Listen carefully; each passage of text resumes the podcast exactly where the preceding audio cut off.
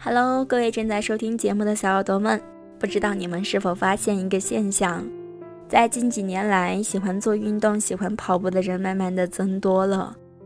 嗯，当然愈合也不例外。那么人们到底有多热爱跑步呢？你每天出门的时候，遇到一个又一个跑步的人从你身边经过，我想这大概就是最强有力的说辞。那么今天玉和想要和你们聊到的话题。晨跑、午后跑、夜跑，到底什么时候跑步最好？跑步是一项随时随地都可以进行的运动，并且不需要器械的辅助。那么问题来了，什么时候跑步最好呢？其实每个人都有最适合自己跑步的时间，有的人选择晨跑，有的人选择午后跑，更有人选择夜跑。但是你一定不知道，无论是晨跑、午后跑还是夜跑，它都很讲究，不能乱跑。那么让你选择晨跑的理由，一天之计在于晨，而很多跑者就让一天从跑步开始。第一，晨跑可以让还处于休眠状态的身体苏醒过来，彻底激活动力。并且让你一整天都保持着良好的精神状态。第二，经过一晚上的消耗，人体内的糖原已经被消耗殆尽，所以晨跑可以直接消耗脂肪，对减肥更有帮助。第三，晨跑可以帮你改掉睡懒觉的坏习惯，让你在一天里拥有更多的时间去安排事情。第四。晨跑会让你养成每天吃早餐的习惯，这会让你越来越健康。那么说了这么多都是晨跑的好处，也来说一说晨跑的坏处吧。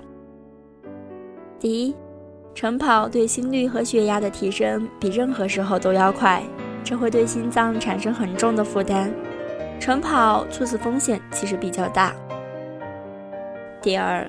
早晨身体状态处于一个较低的水平，如果进行空腹晨跑或高强度晨跑的话，很容易引起低血糖。第三，早晨是一天二氧化碳浓度最高、空气尘埃最为严重的时间段，这个时间出去晨跑很容易引发呼吸系统疾病。第四，早晨身体血液中的血小板数量较多，导致血液粘稠。存在导致形成血栓的可能性。那么分享完了晨跑，也来说一说让你午后跑步的理由吧。虽然选择午跑的人群会相对少一点，但是仍有人在坚持，所以肯定会有他独到的地方。第一，人的身体状态在一天中也有个最佳时刻。而这个时刻就是午后的四点到六点之间，无论是从体力、精神状态还是身体机能来说，都是最好的。这不但能提高跑步的效率，还能减少在跑步中受伤的可能。第二，下午四点开始是膀胱经活跃的时间段，这个时候因为跑步而引发的补水现象，会更有利于身体的排毒。跑步过程中出汗也是一种很好的排毒方法。那么，当然午后跑也有它的坏处。第一，相对于早晨和夜晚，午后的紫外线辐射会更强一些。如果不做好相应的防晒措施，皮肤很可能会被晒黑或晒伤，尤其是在夏天。当然，长期较强的紫外线辐射也有可能引发皮肤癌。第二，午后这个时间段应该是绝大多数人最忙的时候，所以往往是无法坚持到底的，除非你的工作、学习让你有充足的时间去自由选择。接着分享到的是你选择夜跑的理由。结合当前生活现状来看，绝大多数的跑者青睐夜跑。第一。夜跑对于大部分跑者来说会更方便，因为时间充裕，既不影响工作，又不影响学习。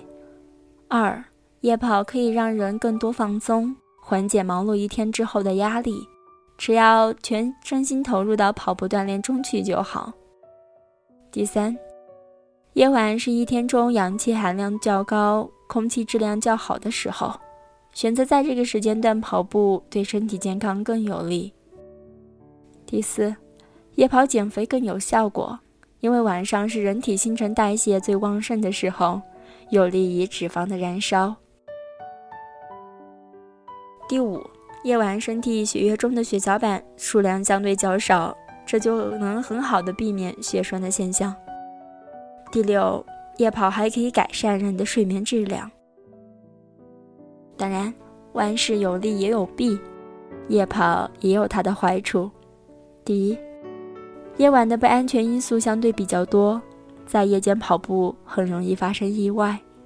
第二，夜晚温度低，刮风的几率也比较高，跑步出汗后，皮肤的毛孔都打开了，这时候频繁的吹风容易生病。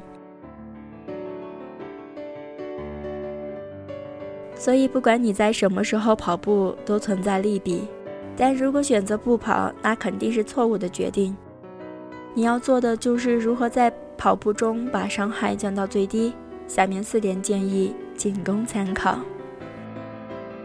第一，如果你选择的是晨跑，切忌空腹，简单的给身体补充一点糖分以及水分，一定要控制强度，慢慢跑就好，控制在一小时之内。第二，如果你选择的是午后跑，那就避免辐射较强的时候去，最好是下午四点之后。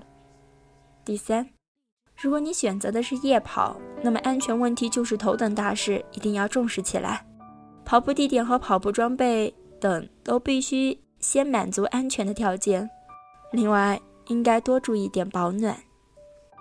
第四，无论你选择了晨跑、午后跑还是夜跑，跑前都注意一下空气质量，以免危害健康。没有最好的跑步时间，只有用心跑步的你。跑步其实很简单，你用心对它，它就会用心对你。